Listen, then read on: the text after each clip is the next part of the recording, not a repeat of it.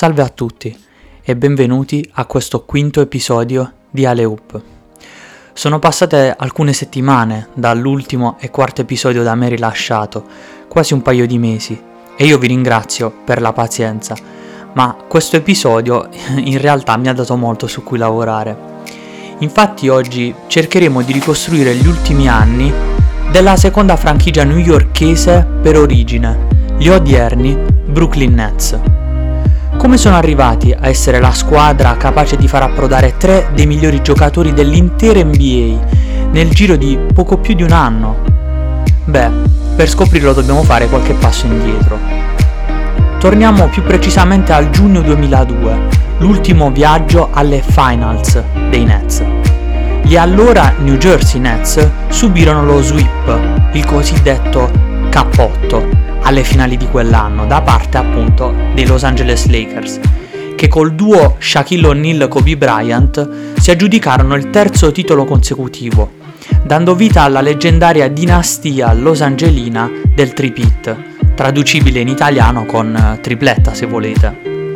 La squadra era guidata da un 28enne Jason Kidd, il miglior giocatore e leader, affiancato dalla prima scelta assoluta del draft del 2000, Kenyon Martin, una piccola parentesi, che nei suoi anni ai Nets Kidd tenne una media di 14,6 punti, 7,2 rimbalzi e 9,1 assist a partita e nei primi tre anni fu eletto All-Star. Kidd, in breve, era uno dei migliori playmaker della Lega e della storia NBA anche, distribuendo assist in maniera incredibile ed avendo una visione del campo superiore a quella dei suoi colleghi. Inoltre era un difensore non molto atletico, ma sicuramente intelligente e capace, entrando per ben 9 volte in carriera nella prima o seconda All Defensive Team. D'altro canto, Kenyon Martin fece registrare 15,1 punti, 7,6 rimbalzi e 2,4 assist nei suoi anni alla franchigia newyorkese, venendo eletto All-Star nella sua ultima stagione ai New Jersey. Martin era un'ala grande e devastante, che segnava ogni schiacciata con un'enfasi clamorosa, con un discreto tiro dalla media e gioco anche in post, e che poteva anche dominare difensivamente grazie al suo fisico e al suo stacco da terra. Per non parlare delle giocate, specialmente all'Iup, che Kid impostava, e Martin concludeva tirando giù il ferro più che poteva e urlando e caricando il pubblico.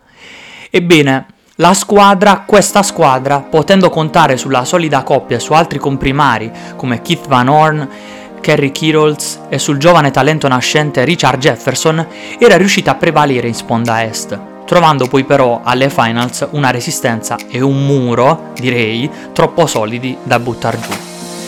Non dimentichiamoci per l'appunto di Richard Jefferson, no? Perché?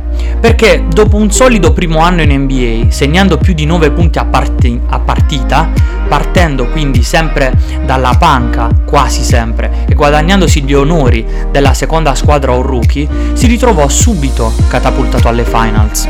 Durante i playoff e la serie contro i lacustri, malgrado il 4-0 subito, Jefferson continua a dare il suo contributo, non soffrendo un abbassamento delle sue statistiche rispetto a quelle della stagione.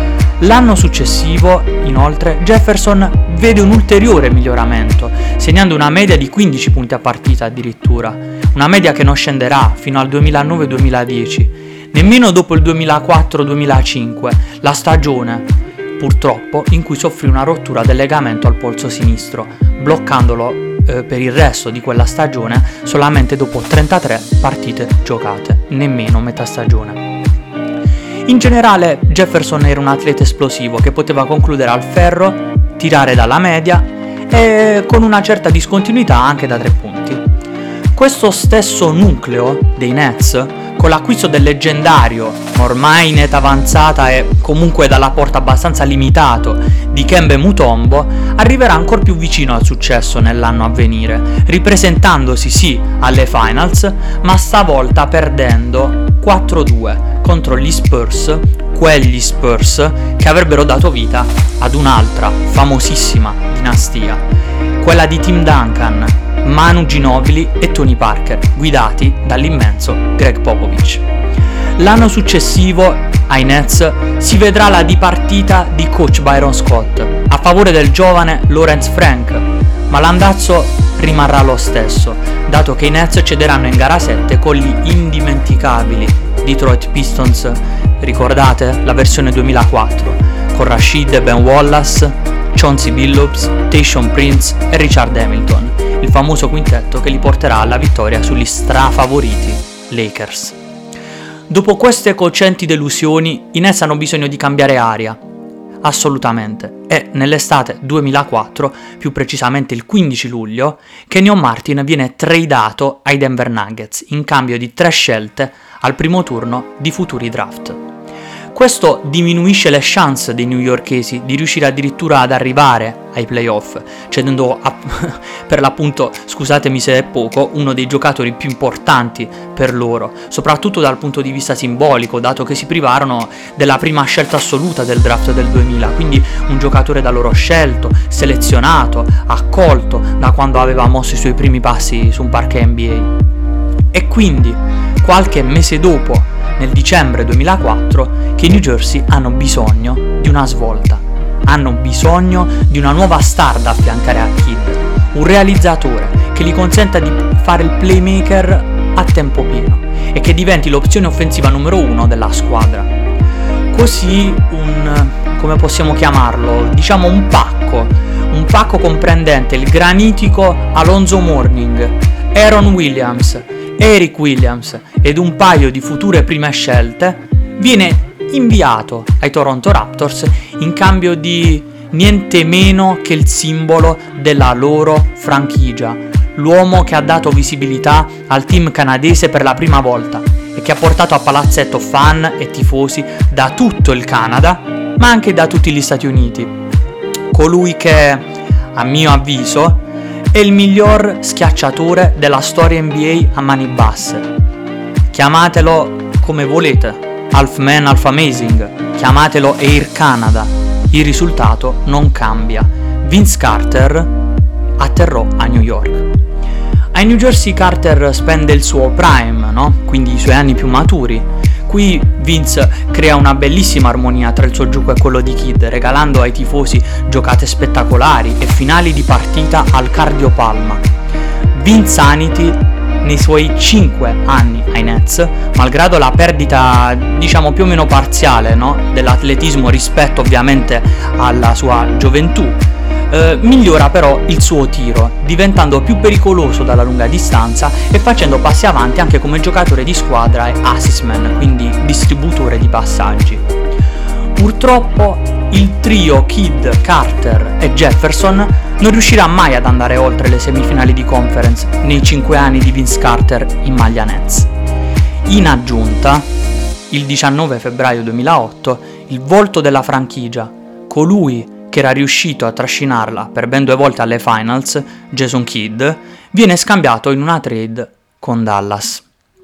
È qui, con la squadra texana, che Kidd riuscirà finalmente a realizzare il suo sogno, in realtà.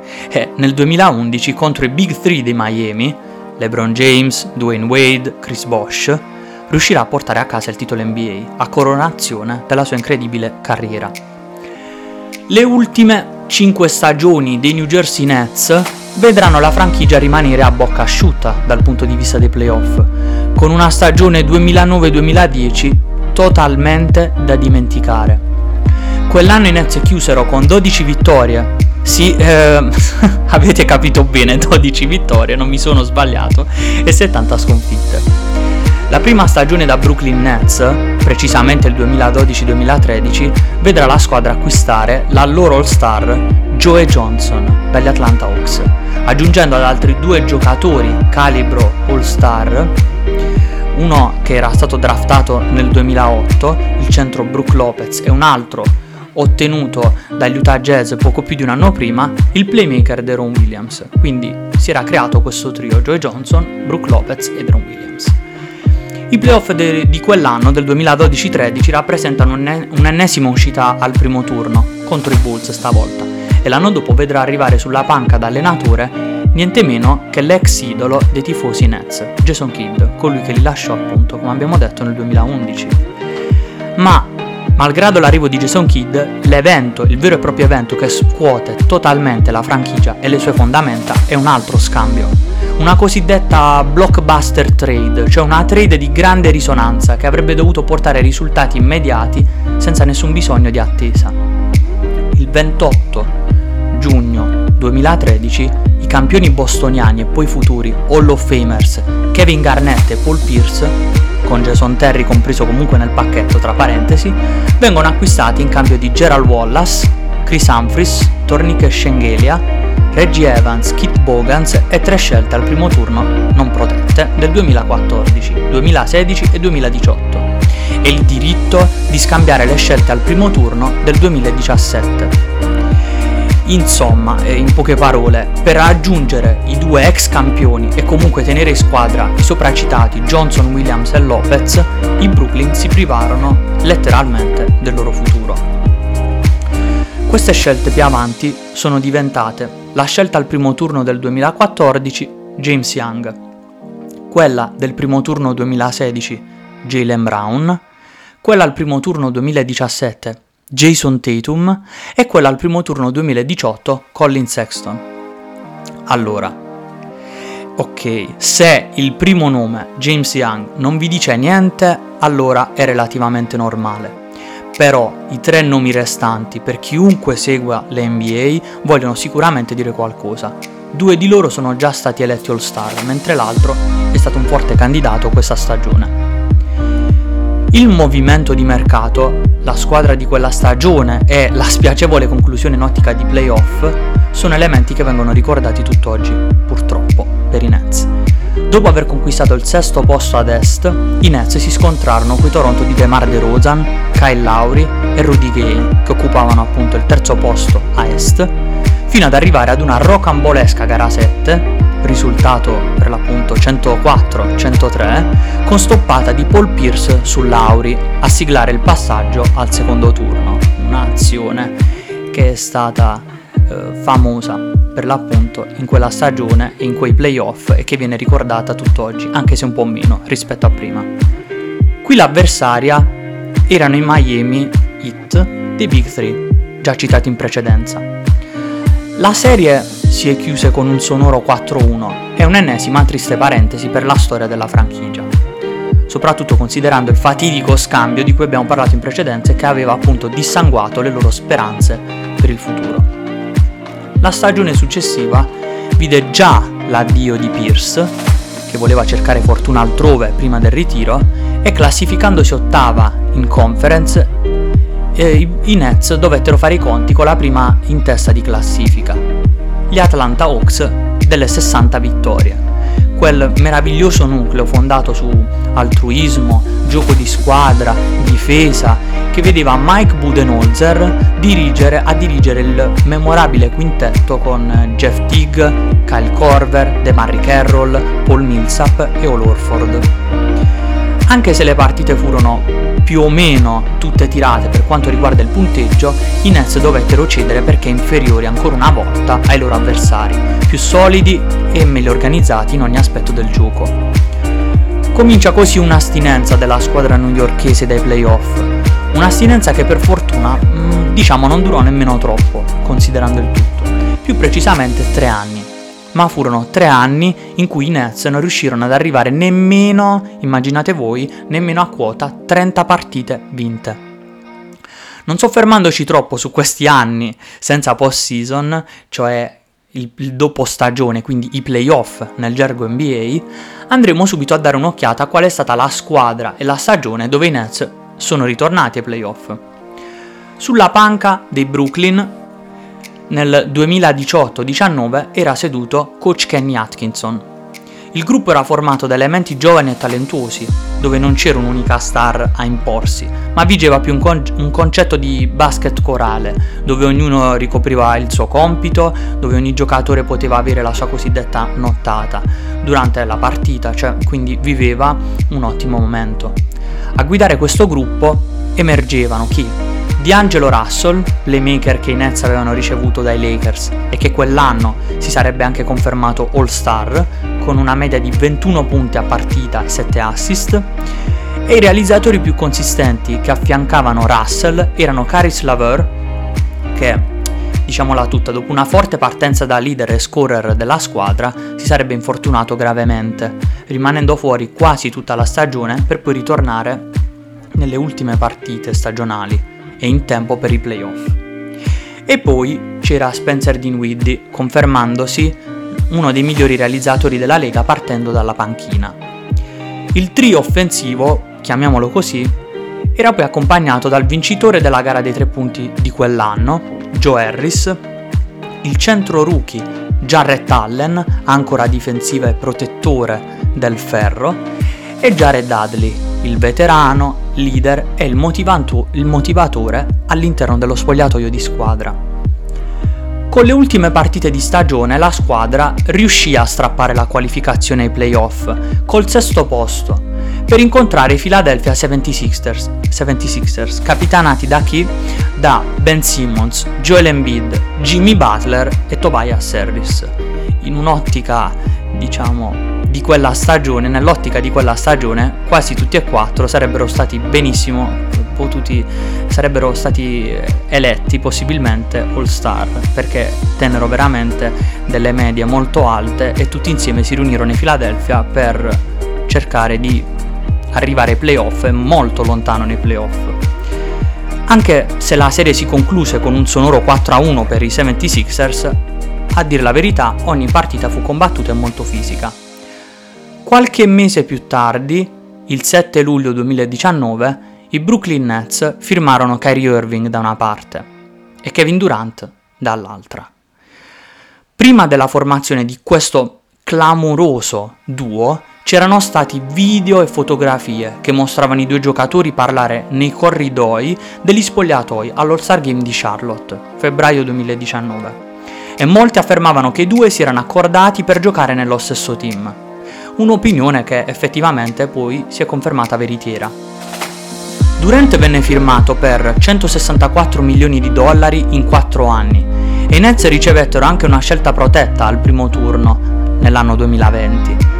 Ai Golden State, l'ex squadra di Durant, andarono D'Angelo Russell, Shabazz Napier e Trevion Graham. Il contratto di Irving invece, che lasciava Boston un po' con l'amaro in bocca, parlava di 141 milioni di dollari in 4 anni. Sfortunatamente, nella loro prima annata a Brooklyn, Irving e Durant non sono stati nemmeno capaci di giocare più di metà stagione. Irving ha giocato a malapena 20 partite, Durant invece, ripresa da un grave infortunio avuto alle Finals 2019 tra Golden State e Toronto, ha dovuto rinunciare completamente alla canotta Nets nel suo primo anno nella nuova franchigia. Anche riuscendo ad arrivare ai playoff, i Nets lo scorso anno sono stati eliminati in malo modo dai Raptors con un secco 4-0 che però non ha intaccato le speranze dei tifosi, in attesa che le due superstar calcassero il parquet insieme per la prima volta, giocando per la stessa franchigia e ansiosi di valutare la chimica tra i due. Ma il 14 gennaio 2021, nemmeno un paio di mesi fa, dopo 14 partite stagionali, in uno scambio che ha coinvolto tre franchigie, James Arden è arrivato ai Nets come terzo componente di un trio che in quanto a talento è uno dei più importanti della storia NBA senza alcun'ombra di dubbio. Seppur con situazioni altalenanti, dato che ora Durant e Irving raramente scendono insieme in campo, dovendo ancora recuperare dai vari infortuni, i Big Three sono al completo e hanno una sola missione, quella di vincere il titolo. Avendo ceduto talenti promettenti come Caris Laveur e Jarrett Allen nella trade per Arden, adesso il problema dei Nets è l'aspetto difensivo e devono assolutamente correre ripari prima che cominci la post-season. Da una squadra che è riuscita, dopo anni e anni di lavoro, a mettere insieme tre talenti generazionali come Durant, Irving e Arden, non ci si aspetta obiettivo inferiore alla vittoria del campionato NBA. Quindi, dopo aver fatto questo recap degli ultimi anni della franchigia Brooklyn Nets, io vi ringrazio e spero che abbiate trovato questo episodio interessante.